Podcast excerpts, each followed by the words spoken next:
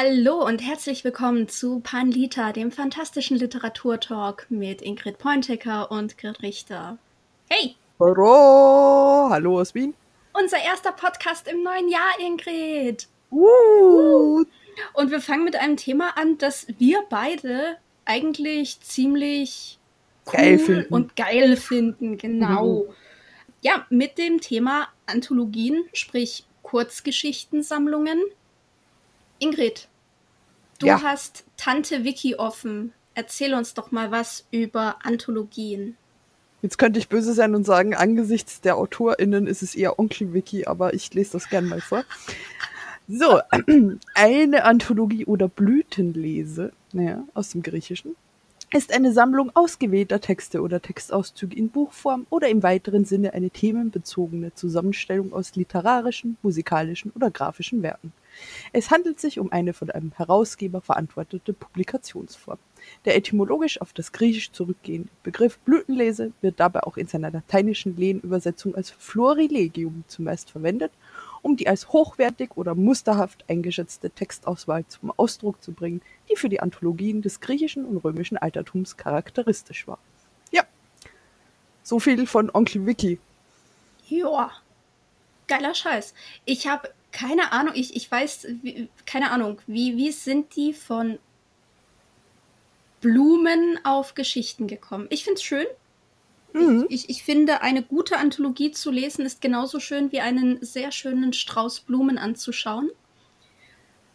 Von daher, so leite ich mir das jetzt mal zusammen. Ja, ich glaube, das, das Ding, der Begriff hat ja einiges durch schon. Es Mhm. gibt ja auch diese Schulfibeln und Lesebücher und sind ja auch Textauswahlen im Endeffekt. Genau. Aber es ist mal ganz interessant, dass man so wirklich davon ausgeht, vom Begriff her, dass man das Schönste sich aussucht. Mhm. Grundsätzlich, so allgemein sind ja Anthologien im deutschsprachigen Raum jetzt überhaupt nicht so ein Ding. Also die Großverlage machen es so gut wie nie und wenn dann aus Versehen mal. ähm, Aus Versehen ist geil. Ja. ja, so kommt es mir zumindest vor. Und, und allgemein wird ja auch immer gesagt, Anthologien, ja, das machst du, aber du siehst das Geld nie wieder. Warum machen wir es trotzdem, Ingrid? Warum?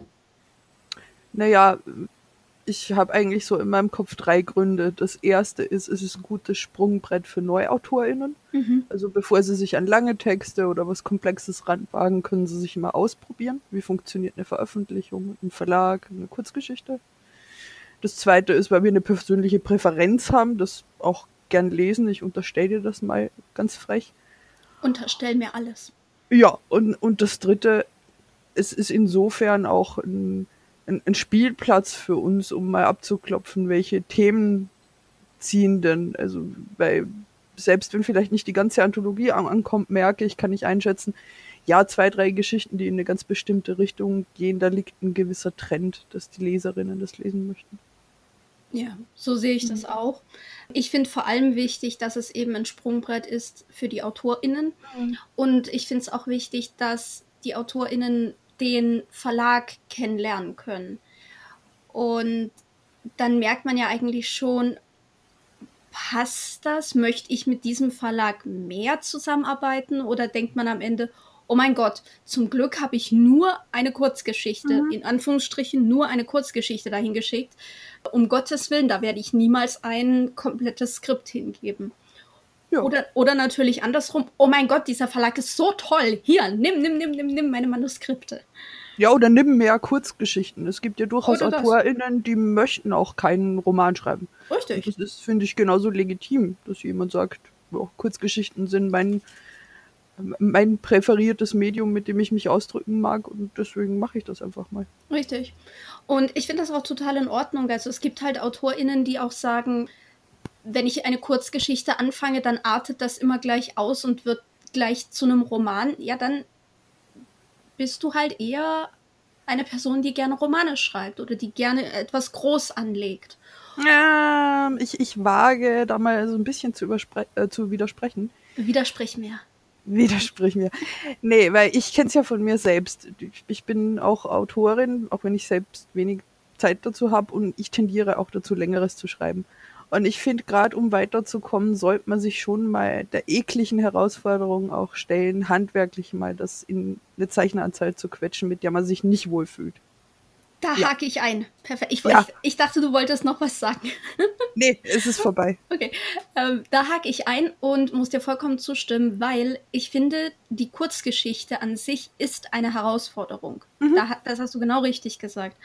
Und zwar eine Herausforderung im Sinne von, das ist deine Spielwiese. Du darfst 1, 2, 3 machen, aber du darfst nicht A, B, C machen. Du musst dich an diese Vorgaben halten, an die Anzahl von Zeichen, Wörtern etc., an die Vorgabe eines Themas und das musst du am Ende noch in einer gewissen Zeit schaffen. Und, ja. ich, und ich glaube, das ist richt, ein richtig gutes Training für AutorInnen. Eine Geschichte, ein kleines Universum aufbauen, innerhalb von kurzer Zeit und innerhalb eines beschränkten Rahmens. Und ich glaube, es hilft dir später als Autor, Autorin da weiterzukommen und vielleicht auch dein größer angelegtes Projekt besser zu strukturieren. Ja, das passt ja, glaube ich, auch zu dem Selbstverständnis, das wir als Kleinverlegerinnen haben, ganz gut, weil es soll ja nicht nur die Anthologien Sprungbrett sein, sondern wir verstehen uns ja auch manchmal als Sprungbrett zu den größeren Verlagen dann. Ja. Und wenn die von uns schon ausreichend gequält werden, sich an Vorgaben zu halten, ist es vielleicht nicht mehr so die böse Überraschung, wenn dann der große Verlag kommt und sagt, nee, Kapitel drei bis sechs streichen, wir wollen da Folgendes drinnen haben. Da kann man dann immer noch sagen, nee, funktioniert ja sowieso nicht, aber es ist nicht vollkommen unvorbereitet. Genau. Ja, so sehe ich das auch. Also Grit, wie macht man Anthologie? Ja, was, was ist als erstes da? Natürlich die Idee. Ihr könnt es jetzt nicht sehen. Äh, Ingrid kann mich auch nicht sehen, weil wir haben, wir sind in einem neuen Programm, mit dem wir aufnehmen. Aber ich sag's, ich erkläre es euch erstmal. Äh, ich habe hier neben mir auf dem Schreibtisch ein kleines Heftchen liegen. Und jede Seite in diesem Heftchen ist einer einzigen Idee für eine Anthologie gewidmet. Und momentan habe ich, glaube ich, 15 oder 16 Ideen da drin stehen. Ideen, die ich gerne irgendwann einmal ja, umsetzen wollen würde. Ja, bei mir ist das ganz ähnlich. Ich habe da so ein Notizbuch und das ist aber nicht dezidiert für Anthologie-Ideen, sondern da kotze ich generell so meine Ideen rein einfach. Und da sind immer mal wieder Dinge drin, die sich dann verwursten lassen. Ja, also am Anfang steht die Idee und die, oder in meinem Fall steht am Anfang die Idee und manchmal sogar schon eine Cover-Idee dazu. Dadurch, dass ich Grafikdesignerin bin, bin ich immer recht schnell dabei, Sachen umzusetzen. Und meistens ist es so, wie ja, sobald das Baby ein Cover hat, wird es meistens dann auch irgendwann umgesetzt. Also die wenigsten Ideen, die ein Cover haben, werden bei mir nicht umgesetzt. Ja, das, das ist bei mir ähnlich, dadurch, dass ich die Cover-Designs für Anthologien eigentlich auch immer selber mache. Mhm. Ich habe das zwar nicht gelernt, bin aber mit einem Grafiker-Papa aufgewachsen und habe so das Grundhandwerkszeug und Hilfe von außen. Und meistens gibt es einen Entwurf, der fliegt aber oft auch wieder bei mir. Ich weiß nicht, wie es bei dir ist, weil dann die Geschichten doch nicht so gut dazu passen. Ja, das, das ist ja durchaus legitim. Ich denke immer, dieser erste Coverentwurf ist halt immer einfach nur so ein, im Grafiker-Jargon nennt man das Moodboard. Also ein, hm.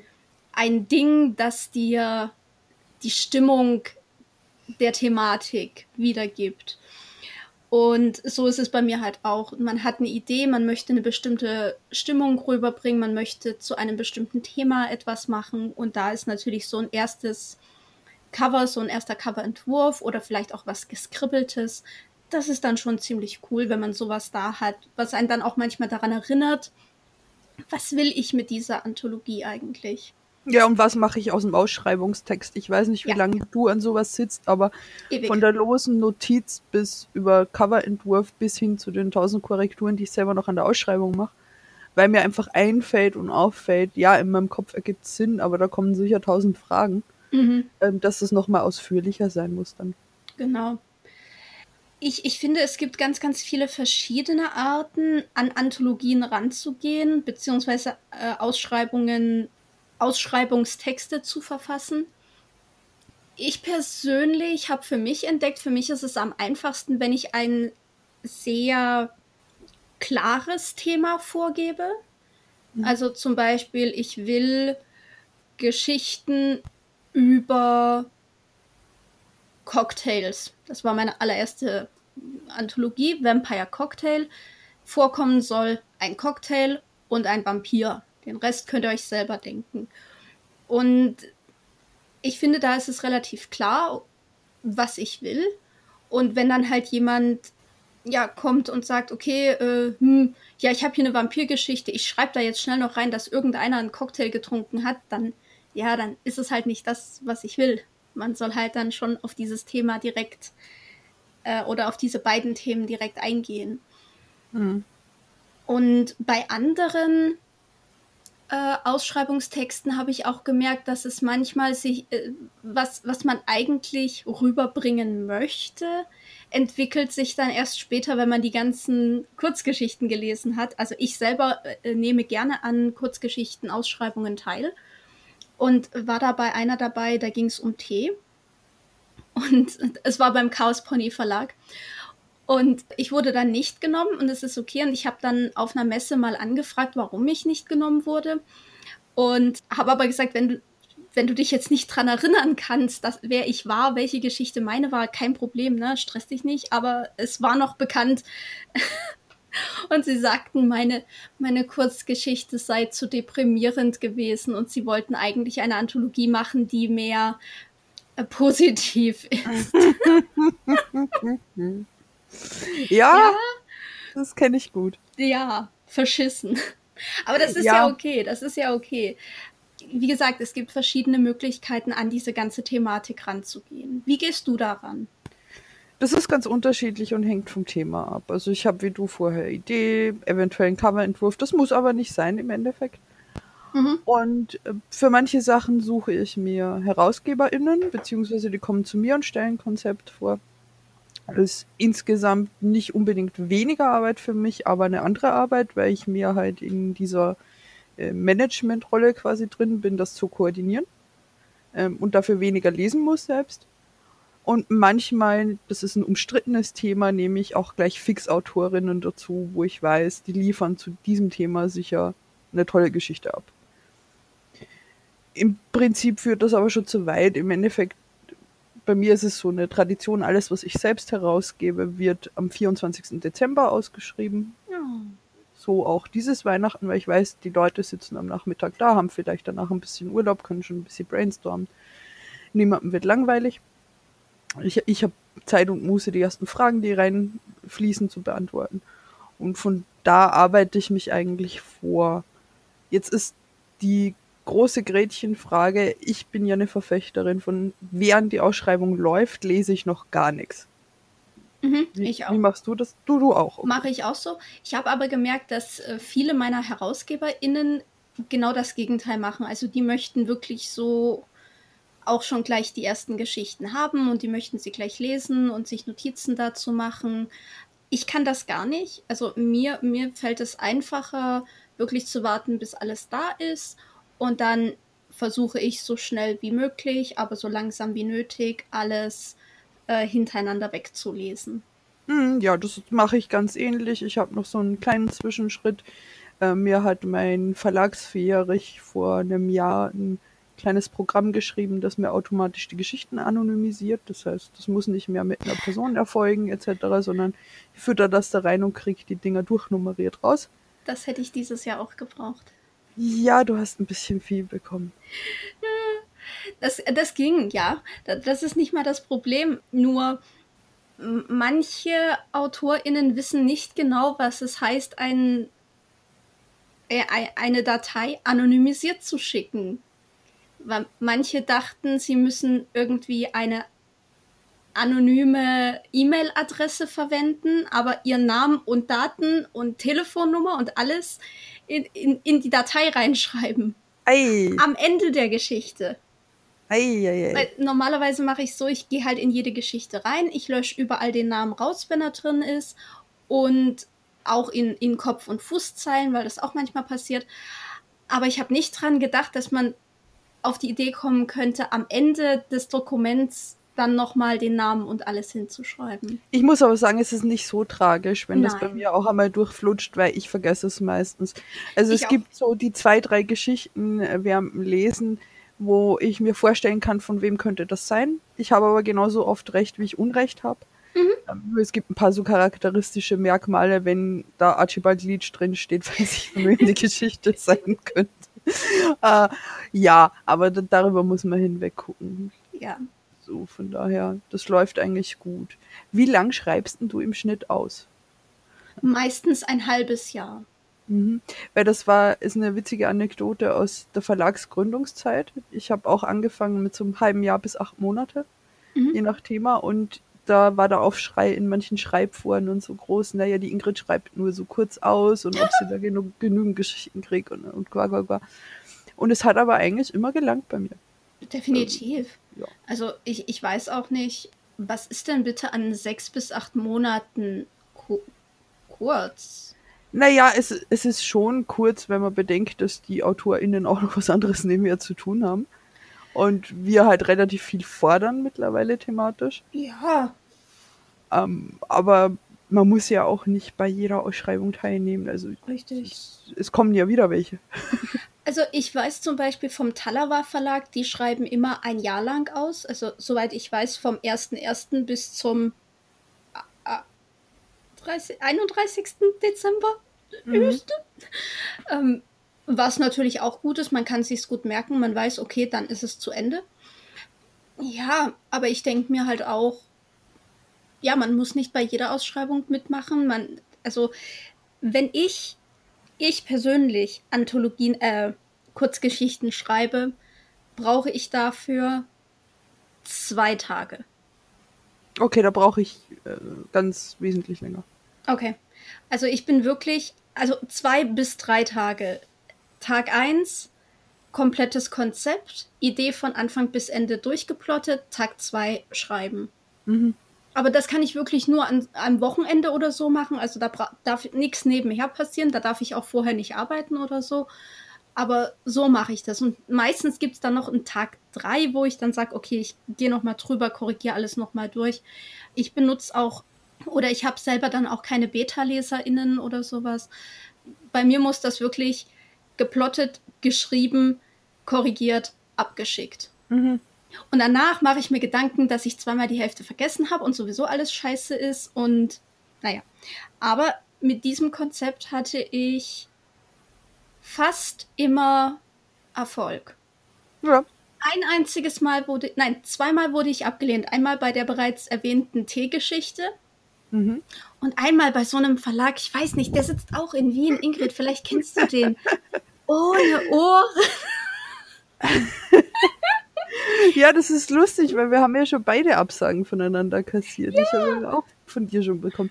Aber das ist okay.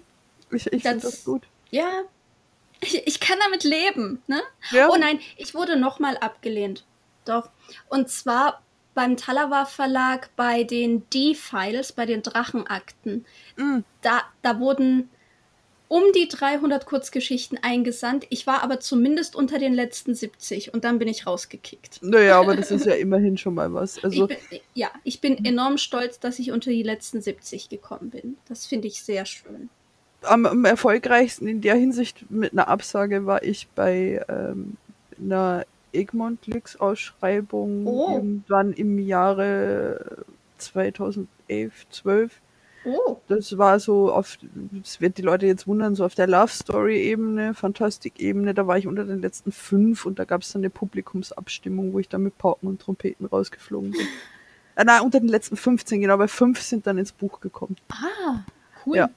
Aber da sind wir wieder dabei. Seit wann machen Großverlage machen eigentlich nicht so viele Nee, eigentlich wirklich nicht. Und, und das war auch eine, eine längere Geschichte. Ich weiß nicht mehr, mhm. wie die Vorgabe war, aber das ging eher schon Richtung Novellenlänge. Ah, okay. Ja. ja. Ich habe, äh, da, da bringst du mich auch gerade auf was. Ich habe auch mal bei einem größeren Verlag mitgemacht, oder was? Äh, Lovely, Bo nein, nicht Lovely Books, wie heißt das? Neo Books. Mm. Und Neo Books war, ist ja irgendwie auch bei irgendeinem Großverlag angedockt. Ja. angedacht gewesen. Ich weiß es nicht mehr. Auf jeden Fall hatten die eine Ausschreibung für einen Adventskalender. Hm. Hinter jedem Türchen eine Geschichte. Und da war ich auch dabei. Da habe ich auch was. Ich weiß ja. gar nicht mehr, welches Türchen ich war. Süß. Aber es war, das war cool. Das es sind mich, halt auch ja. gute Übungen. Das, das merken, glaube ich, Mega. die Leute, wenn sie uns zuhören. Ja. Ähm, die wirkliche Arbeit für uns fängt ja wirklich mit dem Lesen an. Richtig. Und ich merke, da scheiden sich so in mir selbst auch ein bisschen die Geister. Es dauert manchmal sehr, sehr lang und es dauert manchmal gar nicht lang, obwohl es viele Geschichten waren. Und ich habe gemerkt, es gibt einen Faktor bei mir, der es mir erleichtert oder erschwert, nämlich je schneller ich eine potenzielle Start- und eine Schlussgeschichte finde, desto schneller komme ich mit der weiteren Auswahl voran. Okay. Wenn das ewig so irgendwie ohne einen roten Faden rumeiert, dann tue ich mich schwer, das zu ordnen, was ich schon gelesen habe. Also das Härteste sind immer so die ersten 20 Kurzgeschichten. Mhm. Weil da noch nicht klar ist, was, was wird's denn, wenn es fertig ist. Okay. Und sobald ich einen Start und ein Ende habe, und bisher hatte ich das Glück, das relativ häufig schnell zu finden, dann geht's eigentlich. Das ist spannend, weil das passiert bei mir tatsächlich erst am Ende. Also sobald ich mit allem durch bin, alle Geschichten stehen, alle AutorInnen benachrichtigt sind und es dann schon langsam ins Lektorat geht, beziehungsweise aus dem Lektorat raus ist, dann, also wenn ich selber ausschreibe, dann frage ich tatsächlich den Lektor, beziehungsweise gebe dem Lektor oder der Lektorin ähm, eine Liste, so wie ich es machen würde, und dann frage ich dort nach, ob sie das gut oder schlecht oder mittel finden oder ob sie irgendwelche Vorschläge dazu haben.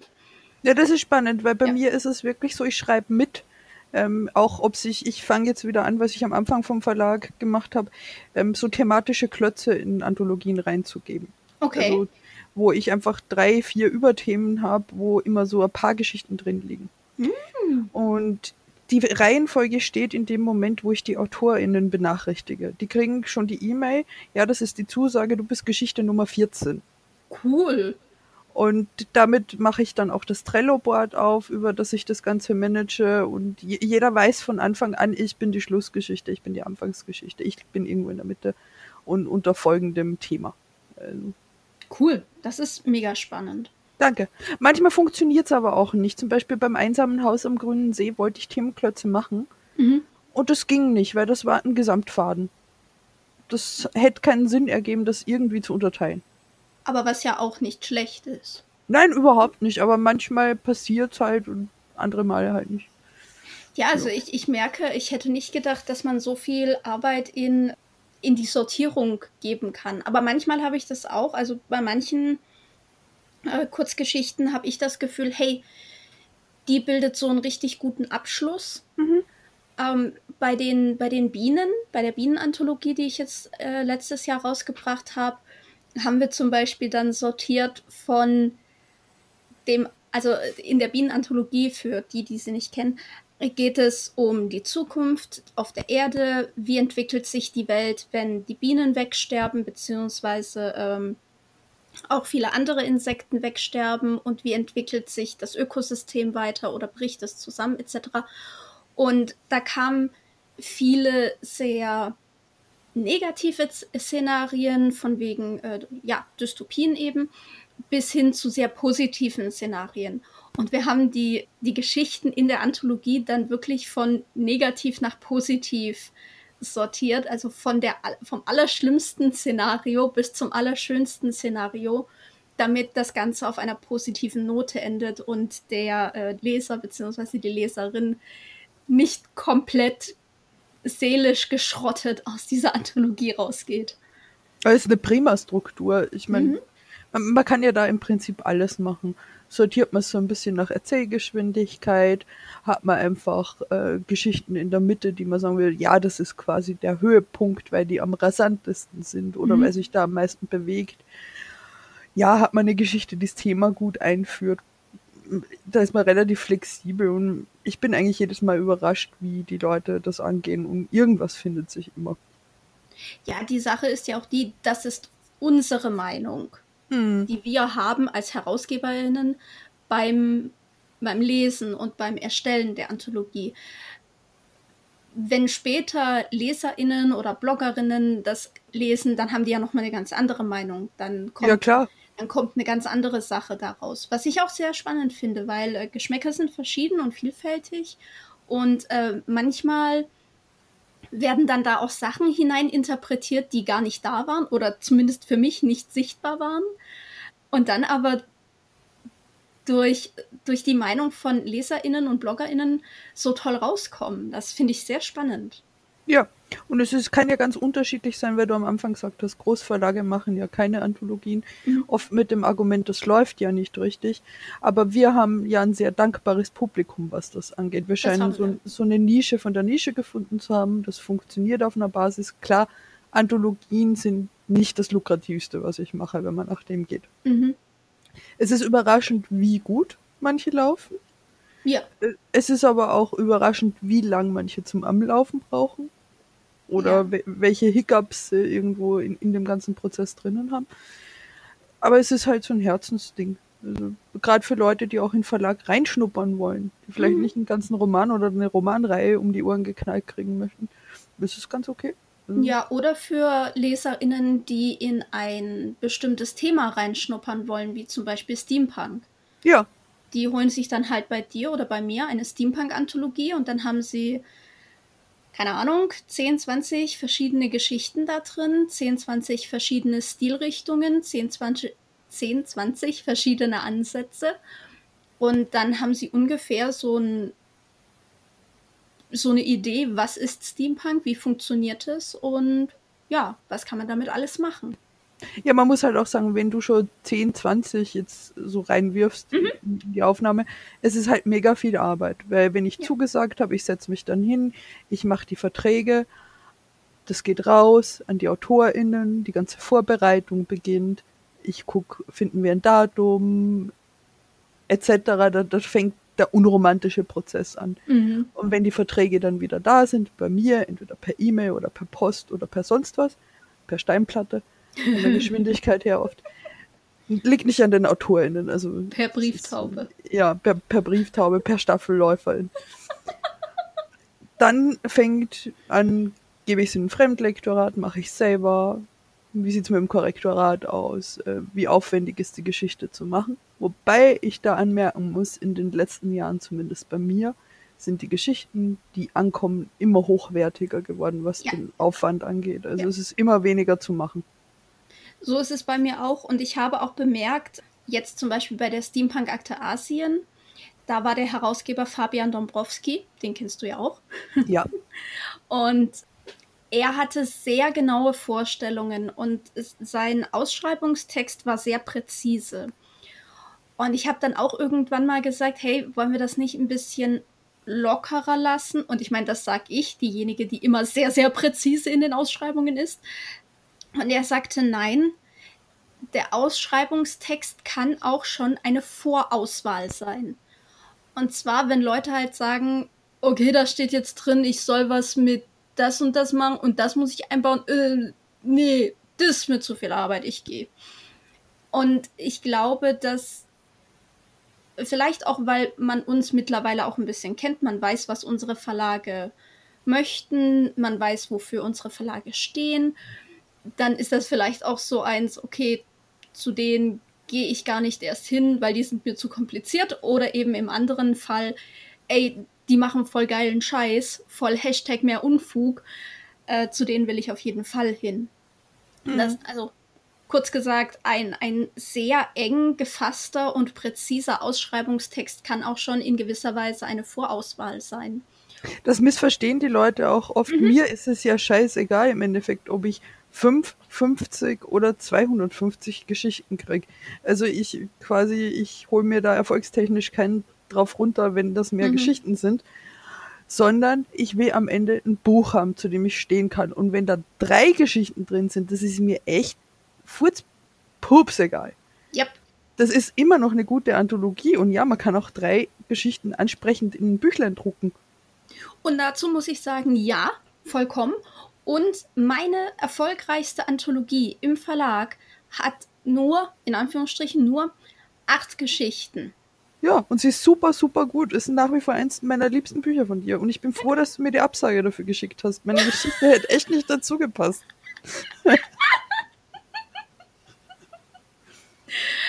ja, aber ähm, auch, auch obwohl du nicht dabei warst, hat sie sich mittlerweile über 1500 Mal verkauft. Und das ist für eine Anthologie scheiße gut. Das, das ist für jedes gut. Buch in einem kleinen Verlag scheiße gut, muss man ehrlich sagen. Dazu muss man aber sagen, die Anthologie ist jetzt äh, 2013 erschienen. Das mhm. heißt, die hat schon ein paar Jährchen auf dem Buckel. Ne, trotzdem muss das erst hinkriegen. Das Aber trotzdem muss man es hinkriegen. Ne? Klar, man kann das jetzt den Durchschnitt ausrechnen, wie viele Exemplare da pro Jahr verkauft wurden und so. Aber es ist mega viel und es ist bei weitem das am besten laufendste Buch in meinem kompletten Verlag. Also der Rest kann froh sein, wenn er ungefähr die Hälfte von dem erreicht. Ja. Wenn überhaupt. Also. Ja. Ne? Äh, das ist, das ist wirklich viel und es ist sehr schön. Und was ich auch schön finde, fast alle AutorInnen aus dieser Anthologie sind jetzt immer noch auf dem Markt, sind immer noch da, schreiben immer noch Steampunk und das freut mich total. Ja, das beweist ja quasi ein bisschen die Sprungbrett-Theorie, die wir haben. Richtig. Ja, was auch am Prozess dann bei mir als nächstes kommt, ich nehme dann den Ausschreibungstext nochmal her und klöppel den Klappentext. Mhm.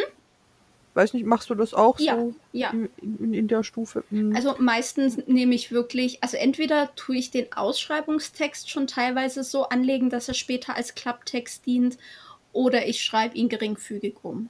Mhm. Ja.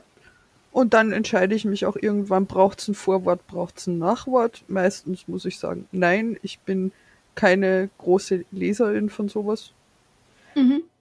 Manchmal braucht es ein paar erklärende Worte, zum Beispiel in der Verschlusssache, die ich ja auch mit Fabian Dombrowski gemacht habe. Mhm. Da haben wir ein Glossar über die wichtigsten Verschwörungstheorien hinten drin, weil wir nicht davon ausgehen konnten, dass jeder alles kennt, was dort herumflacherdelt.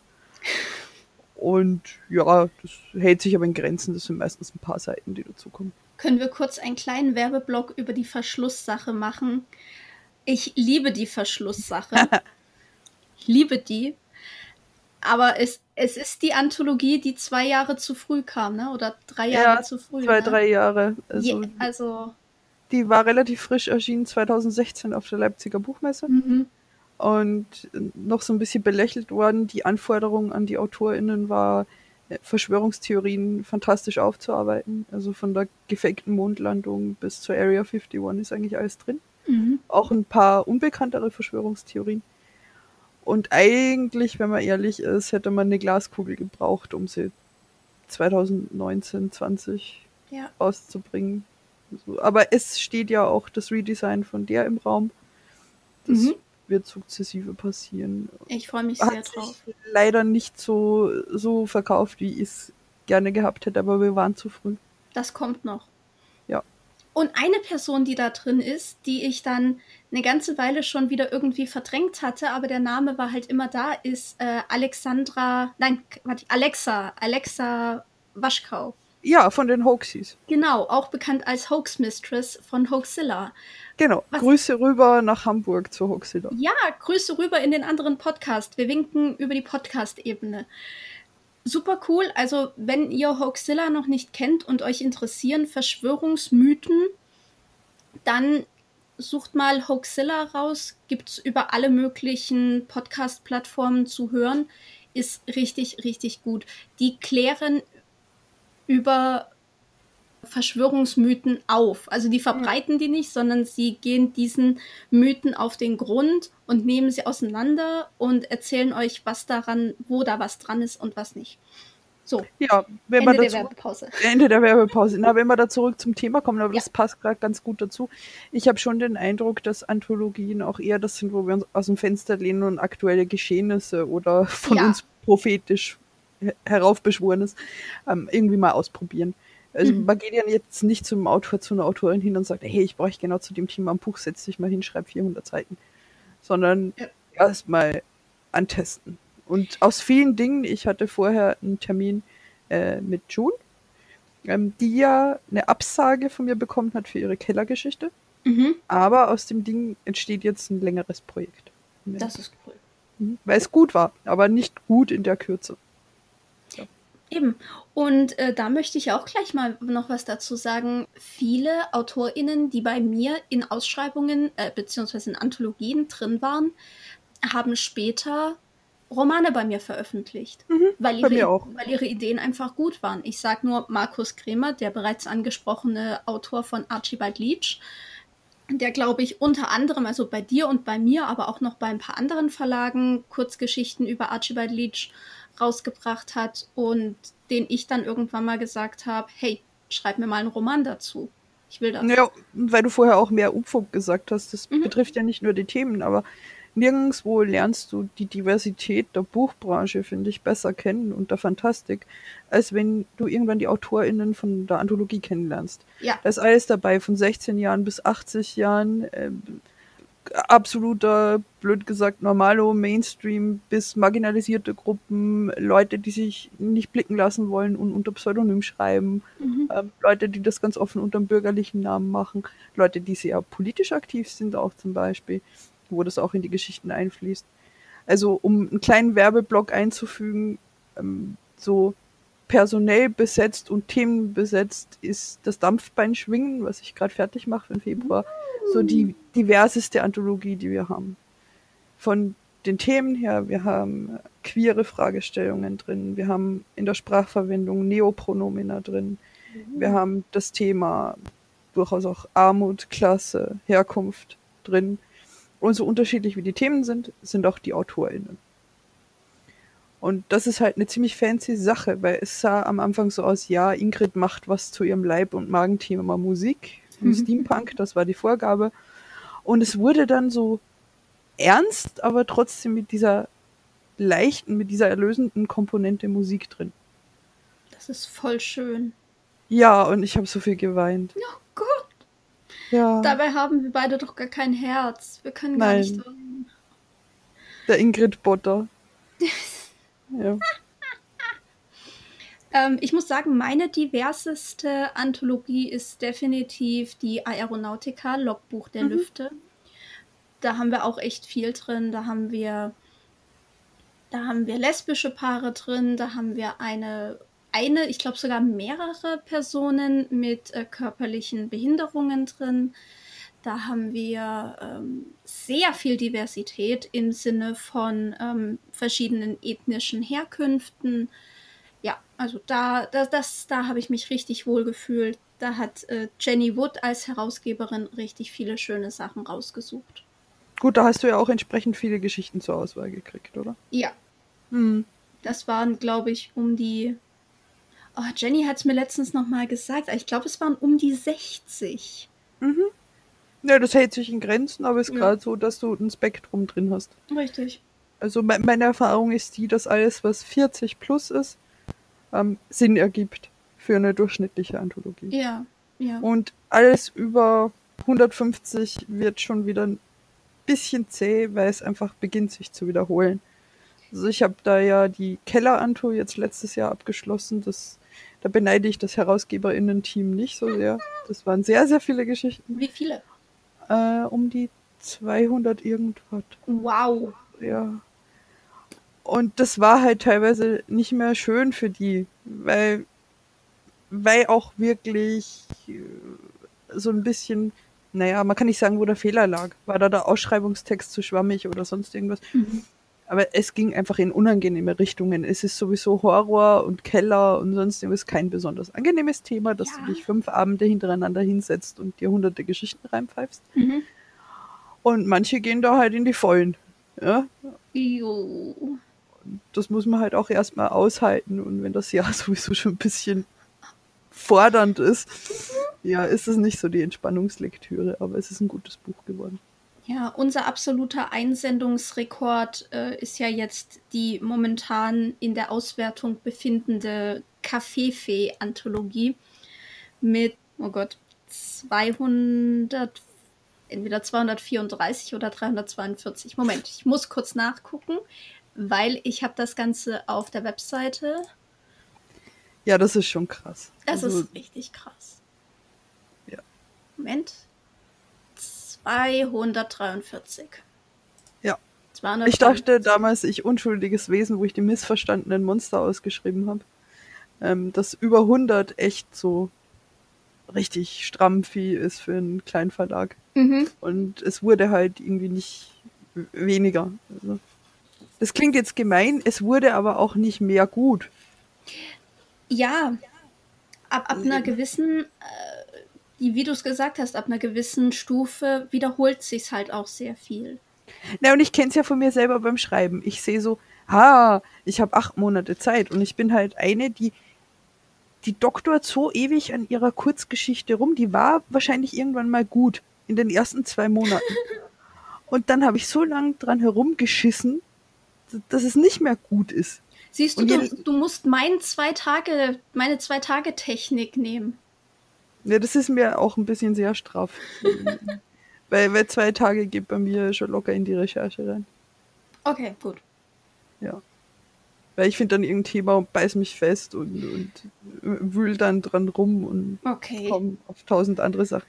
Das ist halt auch das Schöne von der Verlegerinnenseite, weil ich lerne immens viel, allein durch den Korrektorats- und Lektoratsvorgang. Ja. Weil Leute beschäftigen sich für Ausschreibungen mit den absurdesten Dingen. Es ist großartig. Mhm. Ich weiß nicht teilweise, wo sie es hernehmen und auch wenn sie recherchiert haben, die, die ziehen Quellen sich irgendwo raus, das kannst du dir nicht vorstellen. Doch, kann ich. Ja. Ja, doch, das, äh, es ist mega cool. Es Ja. ist wirklich mega gut. Mhm. Ja, bei mir fängt dann ähm, neben der Hintergrundarbeit schon mal die Marketingmaschinerie an, wie ich es gerne nenne. Dann Mhm. gibt es meistens schon Teaser auf Facebook, meine AutorInnenliste, ähm, eine Geschichtenliste, so was ich beim Keller jetzt angefangen habe, äh, Einblicke in Lektorat und Korrektorat, damit die Leute schon ein Gefühl kriegen, wie ist der Ton der Anthologie. Mhm. Ich berichte so ein bisschen live nebenher, markiere auch die AutorInnen, das ist, da entwickeln sich witzige Gespräche auch. Mhm. Und, und das sind halt so Dinge, die man tut. Ja, also bei der Kaffeefee bin ich ja jetzt gerade auch dabei, beziehungsweise Diana Menschik, die äh, Herausgeberin, ist jetzt gerade beim Lesen und sie gibt mir dann alle paar Tage gibt sie mir mal eine Zwischennummer, bei wie viel abge in Anführungsstrichen abgearbeiteten Kurzgeschichten sie gerade ist. Und ich trage das dann auf der Webseite ein und da steht, da ist jetzt praktisch so ein Zähler, da steht eingereichte Beiträge 243 und gelesene Beiträge 61. Und so haben die Leute halt immer so ein bisschen das im Auge und äh, sind dann vielleicht auch ein bisschen entspannter. Und ich beuge schon mal ein bisschen den, ähm, den E-Mails vor, die mich manchmal dann auch erreichen. Wann bist du endlich fertig? Wobei Manche- ich dann ein bisschen die Lanze für uns brechen muss, weil Mhm. wir sind verglichen mit anderen kleinen Verlagen extrem schnell mit wir. der Auswertung. Ja. Und mit extrem schnell, weil nicht alles, was unter einem Jahr ist, ist extrem schnell. Richtig, aber dann kriege ich bei manchen, also von manchen Leuten dann wirklich nach, keine Ahnung, ich sag jetzt mal nach einem Monat, also einen Monat nach, der Ausschrei nach dem Ausschreibungsende, dann schon, ja, seid ihr endlich mal fertig. Ja, Junge, das sind 200 plus Sachen. Und, Ja. und wir arbeiten alle noch nebenher. Das muss man halt auch bedenken. Wir machen Na, das. Und nicht nur das, ich lege ja also Kurzgeschichten immer so mitten rein, dass sie sich möglichst nicht mit Lektoraten und Korrektoraten von anderen Dingen überschneiden. äh, Also die, die Fristen sind ja, die laufen ineinander über und oft funktioniert es ja eh nicht. das Und das schaffe ich nie. Die Anthologie ist aber das erste, was ich zurücknehme. Ganz Mhm. einfach, weil ich Dinge brauche, die laufen, um Anthologien finanzieren zu können. Ja, Und ja, man ist halt auch irgendwo im kleinen Rahmen bei einem Wirtschaftsunternehmen und es bringt nichts, wenn ich das durchpeitsche und ein lukratives anderes Projekt, das die nächsten zwei Anthologien mitstützt, dann hinten runterfallen lasse. genau das. Mhm. Wobei es natürlich jetzt nicht schlimm ist, nicht, dass ich schon wieder so rüberkomme, als wäre ich so arschig. Aber es ist jetzt nichts Schlimmes, wenn Leute schreiben, hey, auf welchem Stand seid ihr? Wie ist es gerade? Aber für mich ist es jetzt halt gerade richtig gut, dass ich dann einfach immer auf die Webseite verweisen kann und sagen kann, hey, frag bitte nicht weiter nach, guck da drauf, da informiere ich. Ähm, Diana selber tut auch immer wieder über ähm, Instagram informieren. Mhm. Und das ist gerade sehr, ähm, sehr angenehm. Also ich bin dann auch froh, wenn ich manchmal auf die HerausgeberInnen verschieben darf, weil ich dann natürlich in der Zeit, wie jetzt in dem Fall Diana 200 plus Kurzgeschichten liest, in der Zeit kann ich natürlich das Verlagsprogramm weiter vorantreiben. Ja, und ich bin da schon auch mit den Jahren ein Fiesling geworden, weil ich habe öfters mal so den Vorwurf gekriegt, ja Ingrid, aber es ist eh nur eine Nachfrage, eine kurze. Ja, aber jetzt stell dir vor, es haben 200 Leute was eingereicht und von den 200 fragen mich 100 kurz mal, wie weit ich bin. Ja. Und dann ist ja das meistens nicht die einzige Ausschreibung, die läuft oder das einzige Projekt, das läuft und andere Leute haben auch Fragen. Ja? Und da wird die Mailbox halt schneller mal so ein bisschen, ja, voll. Genau das. Äh, wo, wo sind wir jetzt? Wir haben das Ding ausgeschrieben, wir haben. Wir haben schon kriegen- ausgewertet, wir haben ein bisschen Werbung gemacht. Ja, Die AutorInnen wissen Bescheid. Dann muss auch das VLB Bescheid wissen. genau. Zwischendrin wird noch, werden noch Verträge fertig gemacht, Verträge hoffentlich alle unterschrieben und zurückgeschickt. Genau, mit den korrekten Kontodaten bei mir, weil ich zahle halt Mini-Tantiemen aus für Mhm. meine Anthologien. Jo, Also wir machen dieses Mal, also bei der Kaffeefee auch ein, ein Festhonorar. Das Ah, ja. heißt, das heißt, nach der, nachdem das Lektorat durch ist und nachdem die Verträge unterschrieben sind und wir wirklich mit allen, mit der mit, auch mit der Mitarbeit der AutorInnen zufrieden sind, dann wird ein Festhonorar ausgezahlt. das ist cool. Ja, das finde ich auch mega cool. Und ich habe mir tatsächlich überlegt, so jetzt, Real Talk, ich brauche deine Meinung dazu. Okay. Ähm, ich habe ein Konzept mir überlegt. Mein Konzept ist, ich möchte gerne Anthologien machen oder ein, eine Anthologie-Reihe machen zu einem bestimmten Thema. Zum Beispiel jetzt Fantasy. Und äh, da drin sollen nur Kurzgeschichten von DebütantInnen drin sein. Und die sollen dann auch ein Festhonorar bekommen. Finde ich cool. Okay. F- Finde ich total cool, weil ähm, gerade bei äh, breiten Ausschreibungen haben Debütantinnen, soweit ich das mitgekriegt habe, oft Angst, dass die erfahrenen, erfahreneren Autorinnen dann eher einen Platz kriegen. Mhm. Was oft stimmen mag, die wissen ja schon, wie der Hase läuft. Das ist ein Vorteil. Ja. Ja. Und das Einzige, wo ich halt persönlich das Problem sehe, ist, dass meine weiteren Anthologien, also meine Standard-Anthologie-Ausschreibungen, die ich sonst noch mache, die wären dann weiterhin nicht bezahlt. Und da ist halt die Frage, ob mir die Leute dann wieder aufs Dach steigen oder ob das irgendwie blöd kommt. Die Leute steigen einem sowieso aufs Dach. Das stimmt auch wieder. Nee, Weil dann würde ich wirklich versuchen, zumindest ein kleines Festhonorar zu zahlen an die DebütantInnen in der Anthologie. Also in der Debütantinnen-Anthologie. Und alles weitere, alle weiteren dann unbezahlt zu lassen. Wobei unbezahlt bei mir trotzdem heißt, oder bei uns beiden trotzdem heißt, äh, bei dir, du, die, bei dir kriegen sie ja sowieso Honorar, aber bei uns beiden heißt das ja auch trotzdem noch, sie kriegen ein bis zwei äh, kostenlose Belegexemplare. Sie bekommen Rabatt, wenn sie im Online-Shop äh, bestellen oder beziehungsweise bei uns bestellen. Äh, sie bekommen Rabatt auf die Bücher. Und sie müssen halt nicht irgendwelche komischen Sachen erfüllen wie äh, Zwangslesungen machen oder äh, eine, eine gewisse, ähm, ein gewisses Kontingent an Büchern abnehmen, was ja manche anderen Verlage in ihre Verträge so unter, unterbringen. Das gibt's bei uns halt nicht.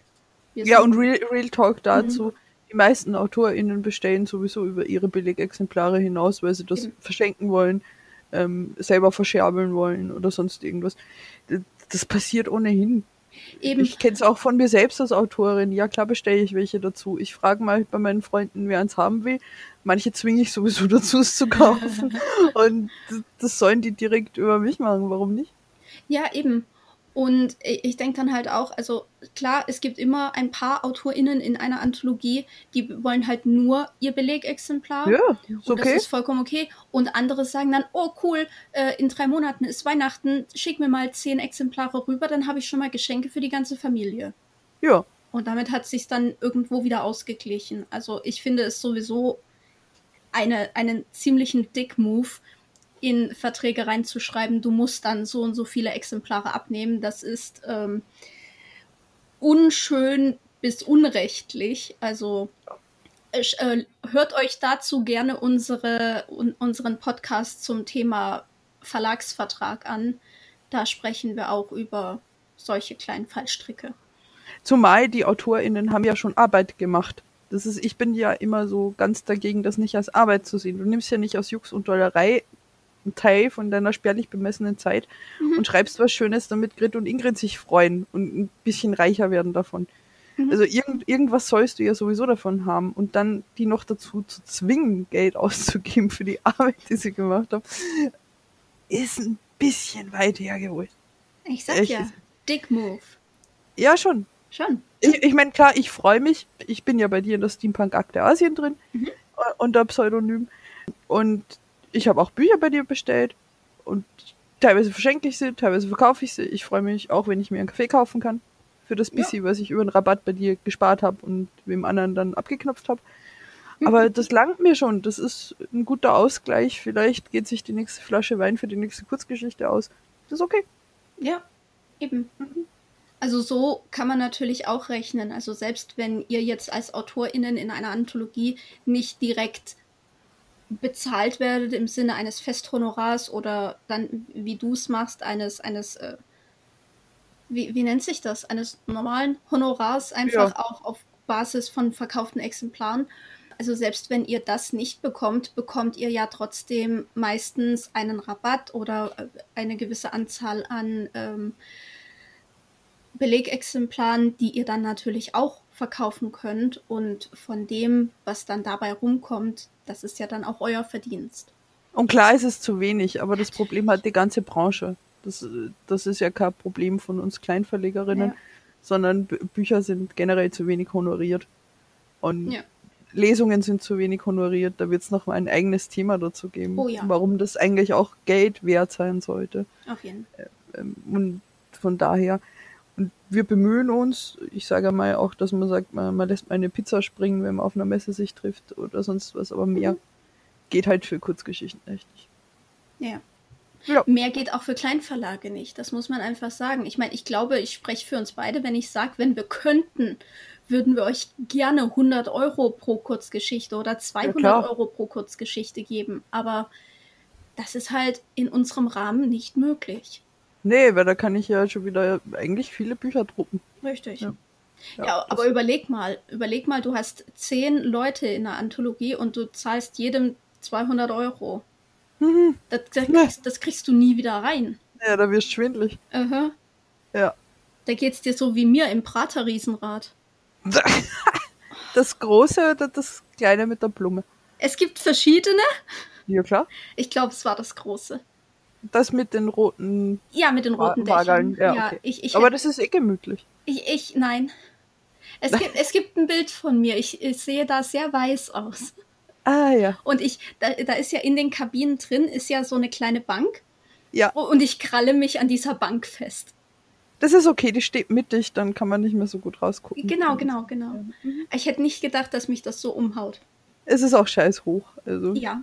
muss man neidlos eingestehen, dass das Ding wirklich scheiße hoch ist. Ja. Ja, äh, wir haben Werbung gemacht, wir ja. haben das mit den Tantiemen geklärt oder eben auch nicht. Und dann geht's eigentlich raus an den lustigen Buchhandel, raus auf die Messen, wenn es dann gedruckt ist. Also das ist ja kein spannender Vorgang, oder? Wir nee. machen den. Nee, ja, ein bisschen spannend ist es schon, wenn du. Äh, du bist ja auch so extrem wie ich manchmal, wenn es um die Innenseitengestaltung geht. Ja, okay, stimmt. Ich, ich hakt das so selbstverständlich ab. Wir, wir fummeln ewig am Buchsatz rum. Mhm. Also ich bin da ja auch so, ich will dann wirklich immer so ein Gesamtkonzept machen und äh, bei den Bienen hat sich halt total angeboten. Die, bei den Bienen innen drin sind, sind Bienenwaben und kleine ah. Bienchen, die da rumfliegen.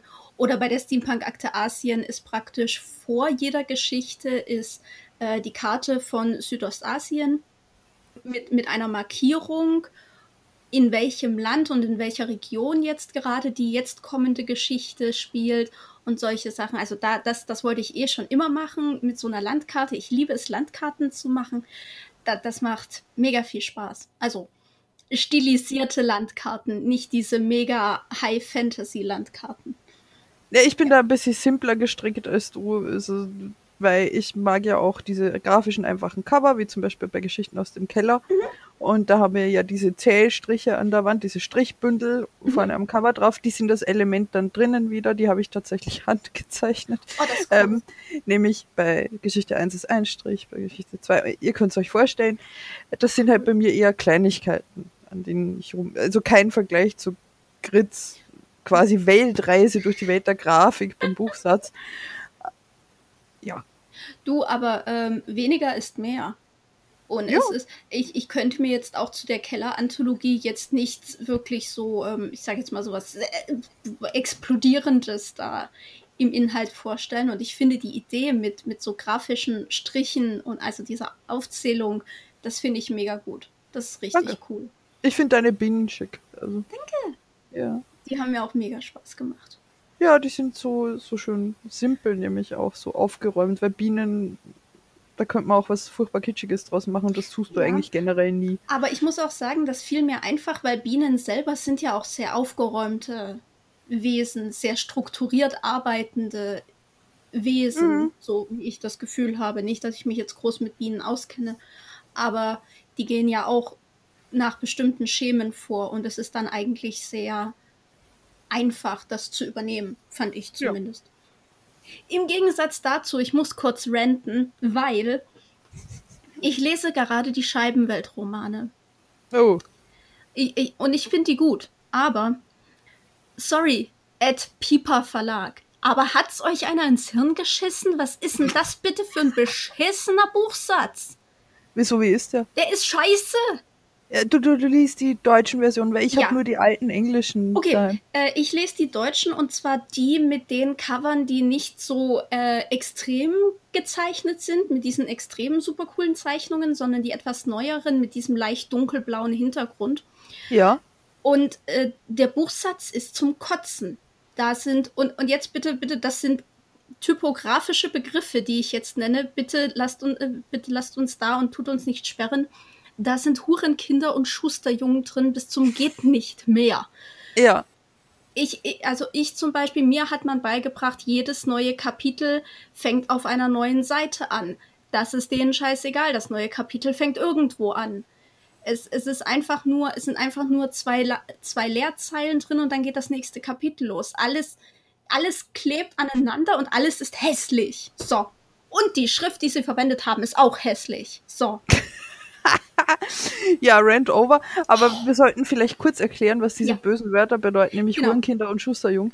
Ja. Äh, das sind diese frei fliegenden Zeilen, die abisoliert oben oder unten auf einer Seite stehen.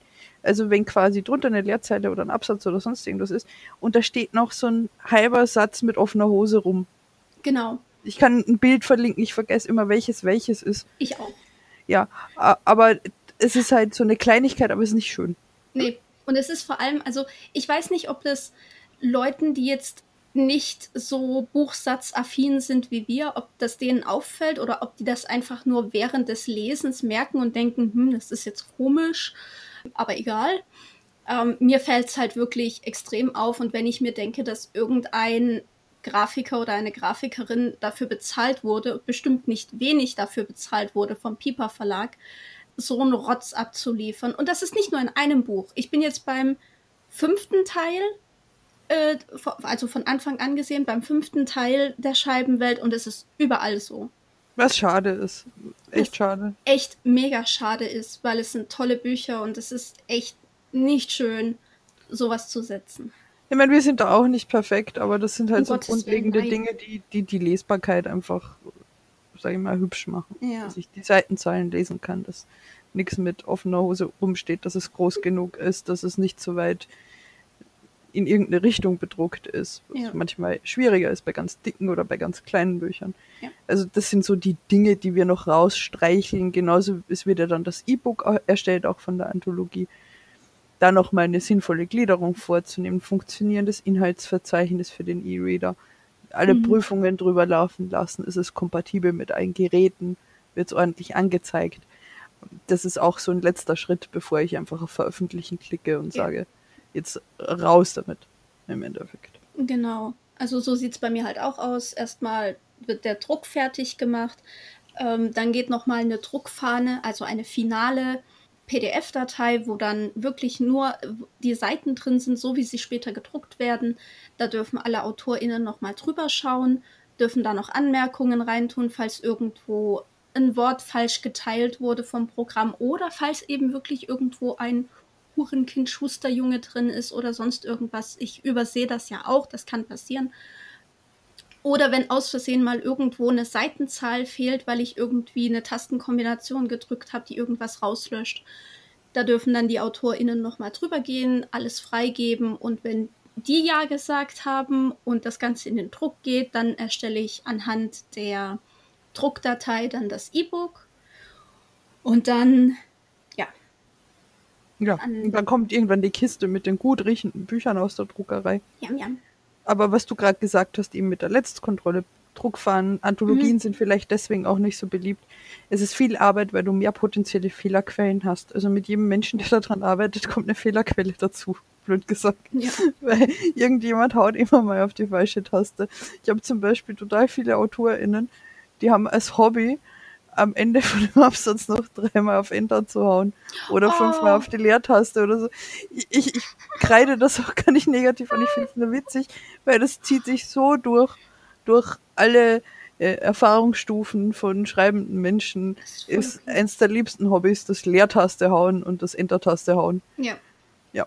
Wobei deswegen ist bei mir ja die finale Datei dann wirklich eine PDF-Datei. Da kann das nicht passieren. Das heißt, die AutorInnen müssen dann wenn Sie etwas geändert haben wollen, wirklich nochmal ähm, das Ganze markieren und dann einen Kommentar dazu einfügen, hier bitte das und das und das ändern. Ja, und die meisten sind urschnell, also zumindest ja. bei mir. Beziehungsweise transparent. Und Ingrid, mir ist gerade irgendwas in der Küche explodiert, du kriegst erst morgen. Ja es menschelt halt auch immer schön in Anthologien. Also ich finde es ja. auch ganz süß, dass es so quasi eine AutorInnen-Dating-Börse ist. Weil dann treffen sich auf einmal 13 Leute, die, die in der Anto sind auf einer Messe, die hatten vorher nie was miteinander zu tun. Mhm. Aber die entwickeln dann plötzlich neue Ideen und Projekte miteinander, weil sie halt in einem Buch drin sind. Ich schwör's dir, das ist so schön. Ja, das ist, das so ist wie, schön. wie Tinder für Autorinnen. Nur mit weniger Dickpics. Ja, das ist echt schön. Doch, das ist mega schön, vor allem wenn man dann auch sagen kann, hey, ich als Verlag stehe dort und dort, kommt doch einfach alle vorbei und dann treffen die sich am Stand und dann kann man sagen, hey, das ist die so und so, ihr beide, ihr seid zusammen in der gleichen Anthologie und dann ergibt sich immer schon irgendwas. Und ja, oder auch die Erfahrungen, wenn ich sage, ich melde eine Lesung an für eine Anthologie, da lesen vier Leute, ich sandwiche jemanden, der schüchtern und nervös ist, zwischen jedem, der einen gescheiten Aufreißer macht und das Publikum schon mal anwärmt, dann ist es für alle Personen ein bisschen einfacher. Ja. Also, mhm. das das finde ich auch immer sehr, sehr gut und sehr, sehr hilfreich. Ja, wenn, wenn das Buch dann gedruckt ist, dann wird es oder, oder wenn es in den Druck gegangen ist, dann melde ich es und ich glaube du auch. Wir melden es dem VLB, dem Verzeichnis lieferbarer Bücher.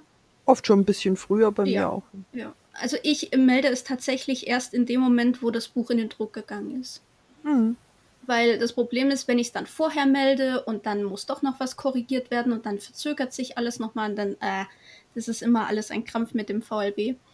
Mhm. Ähm, über das VLB geht das Ganze dann an Amazon, an die Buchgroßhändler und dadurch auch an die Buchhandlungen. Und ja, dann guckt man, ob irgendwelche Vorbestellungen kommen. Jetzt kommt natürlich auch bei mir noch dazu, ich habe ja seit äh, Anfang letzten Jahres einen Online-Shop. Das heißt, ich mache die Bücher dann auch im Online-Shop entsprechend sichtbar und dann können die großen Bestellungen losgehen. Ja, und dann geht's eigentlich so, wie es bei jedem Roman geht und bei sonstigen Dingen, die es bei uns halt manchmal so gibt. Und das Buch geht seinen Weg und dann kann man langsam mal wieder an die nächste Ausschreibung denken und wie man Anthologien auch miteinander bewerben kann. Und das äh, läuft halt so als, als Herzensprojekt mit. Wie viele Anthologien machst du gleichzeitig? Maximal zwei und mhm. davon muss eine Herausgeberinnen geführt sein. Ja, so ist es bei mir auch. Auch, ja. Weil alles andere wird, da, da leidet dann die Kommunikation drunter, erfahrungsgemäß. Ja. Ich würde gerne viel, viel mehr machen. Mhm. Also, wie gesagt, ich habe hier ein, ein, Heftchen voller voller Kurzgeschichten, äh, Anthologie-Ideen.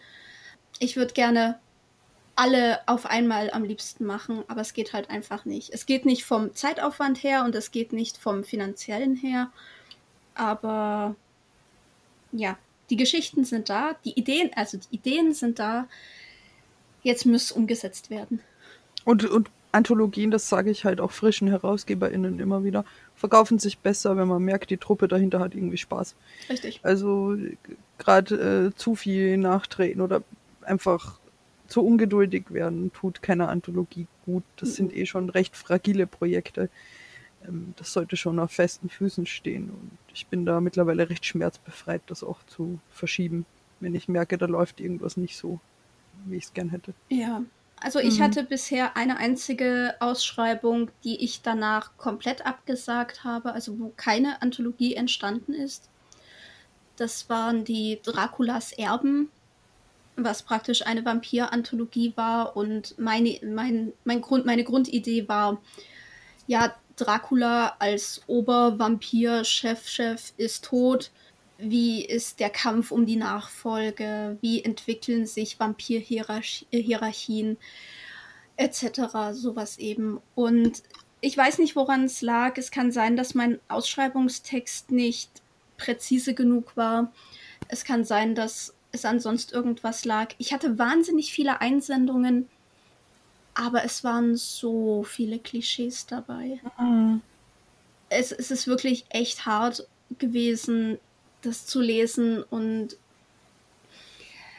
ja, ich habe dann re relativ offen das auch kommuniziert und mich auch entschuldigt, dass eben nichts zustande gekommen ist. Aber was soll ich machen, wenn ich nicht wirklich hundertprozentig hinter dieser Anthologie stehen kann, kann ich sie auch nicht rausbringen. Ja, es bringt ja nichts. Es, es verkauft ja dann keiner ein Buch und eben du merkst, es bröselt dann an allen Ecken und Enden. Ja. Also. Und die meisten Leute haben auch gesagt, hey, total in Ordnung, danke für deine Ehrlichkeit auch, danke für dein, deine Erklärungen dazu. Äh, findet man jetzt übrigens auch noch auf meinem Verlagsblog, wer es sich mal durchlesen möchte.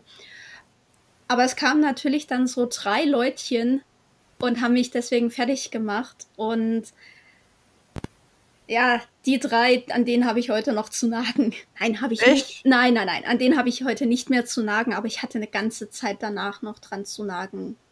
Das ist. Aber wenn du dir halt vorstellst, weißt du, da kommen. Ja, weiß nicht. Es ist. Was soll ich jetzt machen? Ne? Weißt du, so, soll ich. Ah ja, okay, wenn ihr sagt, dass es scheiße ist, was ich mache, ja gut, dann bringe ich das jetzt halt raus und das ist doch auch kein Weg. Na, und vor allem ist es dein Unternehmen. Also so, so arrogant muss man schon sein, zu sagen. Richtig. Ein Stück weit mache ich die Regeln. Ja. Also, ich bin gerade ganz happy mit der neuen Ausschreibung bei mir. Also, ja, erzähl. Die jetzt seit Weihnachten, äh, die heißt Hereinspaziert. Und es wird um die sogenannten Freak-Shows bzw. Menschenausstellungen gehen, ähm, die es vor gar nicht so vielen Jahren noch gab. Mhm. Und das Ganze wird an der Schnitt Schnittmenge so Steampunk-Horror passieren. Also beide Themen bedient, nicht, nicht nur eins. Mhm. Ähm, relativ spezifisch einfach darauf ausgelegt, den ausgestellten Menschen eine Stimme zu geben. Also nicht zu sagen, wir wollen äh, die Bösen, die das machen, total beschrieben haben und so, sondern die Stimme von den Leuten, die diese, in dieser Lage gelandet sind.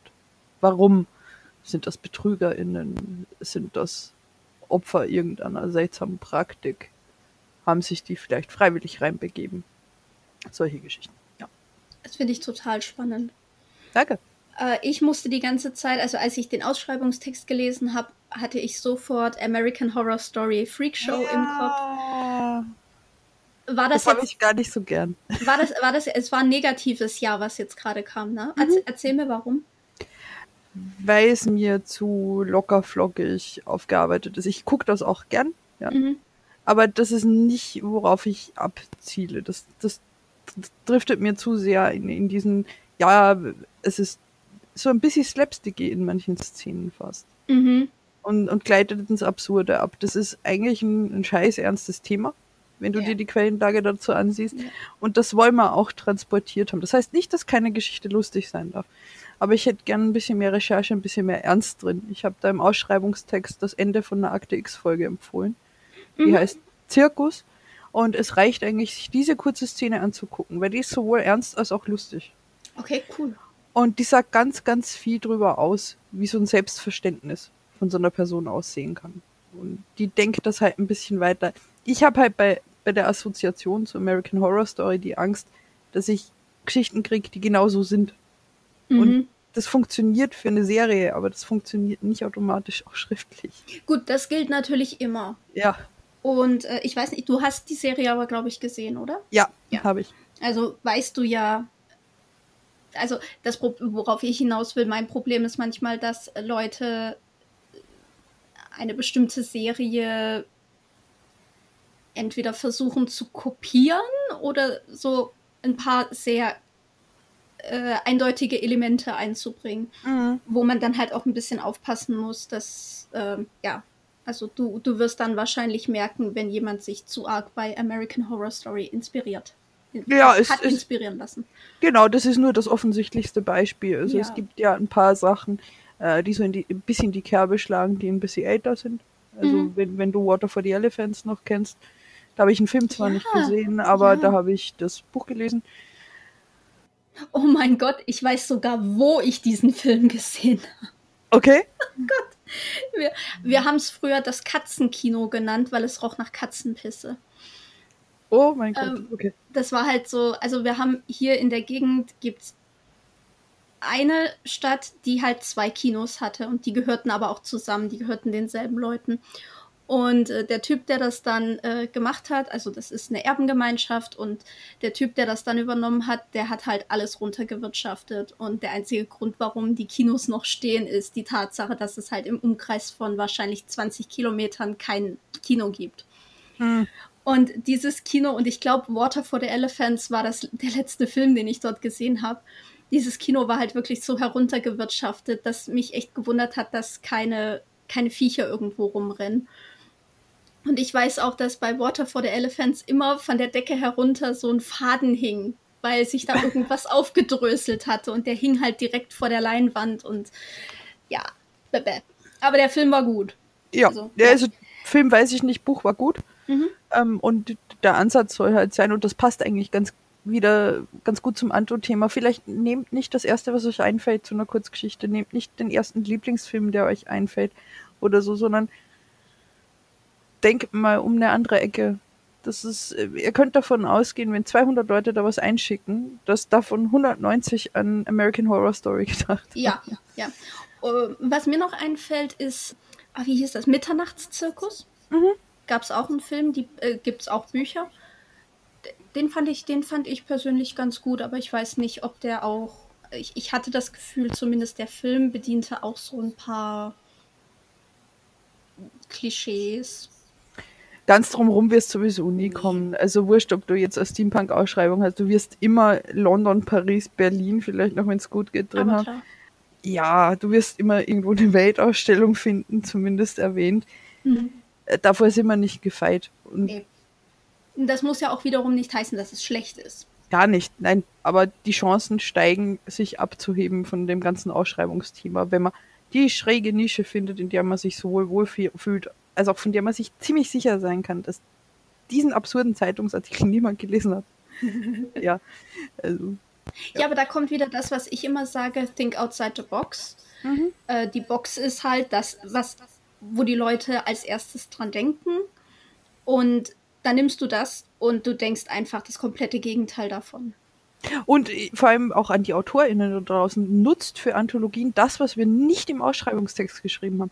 Fragt erst gar nicht nach, ob ihr das dürft. Lasst uns gar nicht dran denken, sondern beeindruckt uns mit der Geschichte und wir haben das, dann das Problem zu entscheiden, ob das darf. Genau. Dann, dann gefällt uns ja die Geschichte eh schon. Dann ja. haben wir die Arschkarte. Lasst die Arschkarte für uns. genau so ist es. Ja. Äh, als Beispiel kann ich auch mal sagen, also ich habe es ja vorhin schon erwähnt, bei den äh, D-Files, also den, den Drachenakten vom äh, Talawa Verlag, war zum Beispiel meine erste Idee, die ich von Drachen habe, ist Drache in High-Fantasy-Sachen, so Smaug, bewachten Schatz, bla bla. Und dann habe ich gedacht, okay, Drache ist immer sehr nah an Fantasy dran, also an High Fantasy dran ich mache das Gegenteil davon, ich mache ein Science-Fiction-Ding. Mhm. Und dann hatte ich halt die Geschichte von so einem kleinen Mini-Drachen, weißt du, so einem ganz kleinen, der gerade mal so groß ist wie deine Hand. Hm. Und äh, der ist halt auf einem auf einem Weltraumbahnhof und sucht ein Taxi zur Erde. ja. Und, und, und trifft dann halt auf jemanden und die hat gesagt, ja, nee, zur Erde fährt doch kein Schwein mehr. Ich glaube, es hackt dir. Und wir wissen nicht mal den Weg zur Erde. Und äh, dann fahren sie halt in eine Bibliothek, wo eben auch Landkarten oder Sternenkarten sind und sowas und suchen dann halt den Weg zur Erde zusammen. Ja, ist doch cool und ist ein guter Beweis dafür, dass man auch, ich glaube, man, man, nimmt ganz viel mit, man merkt sich deswegen auch die Geschichte, man lernt dazu. Mhm. Eben, ja. eben. Und äh, was ich auch noch sagen möchte, also äh, was zum Beispiel bei mir manchmal gesagt wurde, gerade jetzt bei der Dracula-Anthologie, wo dann viele Geschichten eben geschrieben wurden, aber nicht weiterverwendet werden konnten, beziehungsweise das wurde mir vorgeworfen. Also hey, ich habe da jetzt so eine Geschichte geschrieben, die ganz explizit auf deine Ausschreibung zupasst. Die kann ich ja jetzt nirgendwo anders einreichen. Doch, natürlich kannst du das. Wenn du jetzt zum Beispiel eine Vampir-Liebesgeschichte geschrieben hast, dann kannst du die sowohl bei Vampir-Ausschreibungen einreichen, als auch bei Liebesgeschichten-Ausschreibungen einreichen. Oder bei allem Möglichen, was sich mit, mit dunkler Romantik oder sowas beschäftigt. Also da solltet ihr nicht Angst haben, irgendwas falsch zu machen. Die Geschichte ist da, tut sie weiterverwenden. Wenn euch irgendwo eine, eine Ausschreibung über den Weg lauf, läuft, dann nutzt das. Hm. Oder auch nicht, dann war es eine Übung. Aus. Eben. Vielleicht ist sie in fünf Jahren dann wieder gut genug, vielleicht auch nicht. Ja, oder ihr veröffentlicht sie als, als Kurzgeschichten, E-Book für 0 Euro oder zum Download auf eurer Webseite oder sonst irgendwas. Ja. Falls Leute euren Stil kennenlernen wollen oder so, dann könnt ihr das runterladen. Grit, gibt's noch was zum Anthologieablauf? Nein. Nein. Nein. Wir sind fertig. Wir sind Jetzt fertig. überrasche ich dich noch ganz frech, weil oh. ich, ich dachte mir, wir haben die erste Folge 2021 und ich möchte am, am Ende so ein kleines Segment einfügen, solange es dort draußen noch ein bisschen anstrengend ist, mit kleine Erfolgserlebnisse. Jeder von uns, jede von uns erzählt so ein kleines Erfolgserlebnis, sei es privater oder sonstiger Natur, um, um, um zu gucken und um zu zeigen, dass das alles doch ganz nett ist auch manchmal. Was hältst du davon? Das finde ich super cool. Ich muss gerade überlegen, Erfolgserlebnis. Ähm, du meinst grundsätzlich einfach was Positives. Was, was Schönes. Ich, ich, ich sah eine schöne Katze auf dem Heimweg. Da ich nie das Haus verlasse, habe ich das Glück, dass ich einen schönen Kater immer hier drin habe, der übrigens vorhin das Weite gesucht hat. ähm, was Schönes. Was Schönes dieses Jahr oder so grundsätzlich? Grundsätzlich, was dir einfällt. Das ist jetzt was richtig Blödes, aber für mich ist es wahnsinnig schön. Ähm, bei uns in der Nähe hat bei uns in der Nähe hat ein Sushi Takeaway aufgemacht. Hm, das ist schön. Ich liebe Sushi. Und es war mir halt jetzt auch in den letzten Wochen, Monaten nicht möglich, nach Stuttgart zu fahren, wo halt der nächste, das nächste Sushi-Restaurant wäre. Und ich bin jetzt mega, mega happy, weil der, der Sushi-Takeaway ist praktisch zehn Minuten von mir entfernt mit dem Auto. Und wir haben jetzt praktisch Weihnachten, Silvester und dieses Wochenende nur Sushi gegessen. Das ist voll schön. Es war mega schön und äh, das ist halt einfach etwas, was mich auch total glücklich macht. Also es klingt vielleicht jetzt doof für manche Leute, aber ich bin ein riesen Sushi-Fan und es ist für mich einfach mega schön, dass, dass es sowas jetzt hier bei mir auf dem Dorf gibt. Das ist voll nett. Ja, ansonsten kann ich sagen, dass der Online-Shop, den ich ja seit ähm, April letzten Jahres habe, richtig gut gelaufen ist dass ich mit dem Online-Shop in diesen Monaten mehr, ja, mehr Umsatz gemacht habe als über die beiden Großhändler KNV und Libri zusammen. Was schon mega geil ist. Und das ist richtig geil. Das hat natürlich auch mitgeholfen, mich und den Verlag über die ähm, Pandemie oder über die jetzt noch immer da seiende Pandemie noch ein bisschen hinweg zu überbrücken. Ich bin froh, dass ich einen Job habe, den ich von zu Hause aus machen kann. Einen Job, der vor allem sicher ist, den ich weiterhin auch machen kann. Und ähm, ja, ich hoffe trotzdem, dieses Jahr äh, habe ich zumindest schon mal eine Messe auf dem Programm und das ist die Buchmesse Saar, kurz auch Bums genannt. Und die hat ein wahnsinnig schönes ähm, Online-Programm aufgebaut, eine richtig tolle Alternative, ähm, um das Gefühl einer echten Messe ins Online, um in die Online-Möglichkeiten zu übertragen. Und das ist richtig cool und darauf freue ich mich. Das ist so. cool. Ja. Dann, und bei dir? Und bei mir, dann erzähle ich auch zwei Kleinigkeiten. Ja. Äh, nämlich das äh, eine schöne ist was Privates. Ich bin gestern nach langer, langer Zeit, weil es ist jetzt der, das Ende von meinem langen Weihnachtsurlaub, Brotjob technisch, mal wieder stundenlang auf der Couch verschimmelt und habe bei, bei Rotwein ein wirklich, wirklich gutes Buch gelesen, das mich so richtig aufgewühlt, reingesaugt und dann am Ende nach der letzten Seite desorientiert wieder ausgespuckt hat. Und das war ein sehr schönes Erlebnis. Welches Buch war es? Äh, Nachtzug nach Lissabon heißt das. Oh! Ja, und das zweite ist, dass hier so eine.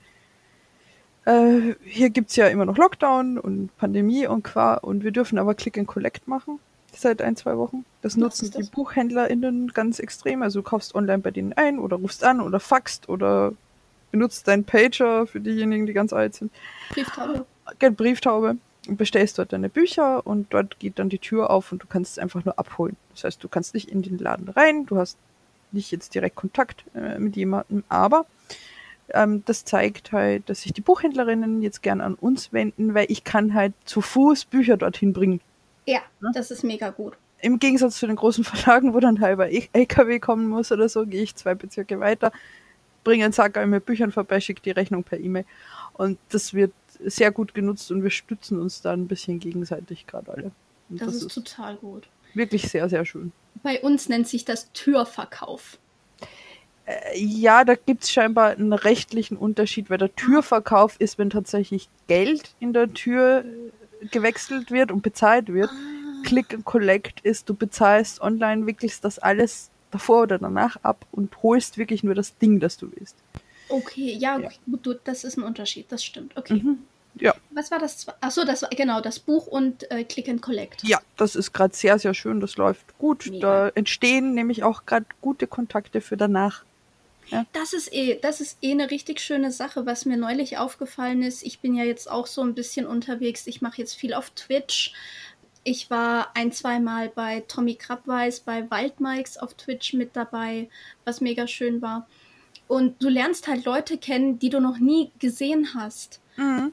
Und ich freue mich richtig darauf, wenn irgendwann einmal Messen wieder sein dürfen, Präsenzmessen, dass ich dann Leute kennenlerne, die ich eigentlich schon kenne, aber ich, ich sehe sie dann richtig zum Anfassen. Und das ist, darauf freue ich mich auch. Gut, das ist doch ein feines Ende für die Folge. Mhm. Dann sage ich schon einmal hier aus Wien, äh, passt auf euch auf, haltet Abstand, solange es geht. Jetzt auf den letzten Metern, bis ja. das vorbei ist, muss sich keiner mehr mit irgendeiner Rotze anstecken. Mhm. Ähm, passt aufeinander auf, kommuniziert viel, auch wenn es online ist und lest schöne, gute Bücher. Baba. Dem kann ich mich nur anschließen. Passt auf euch auf, bleibt gesund und ja, schaltet auch beim nächsten Mal wieder ein. Ciao, ciao.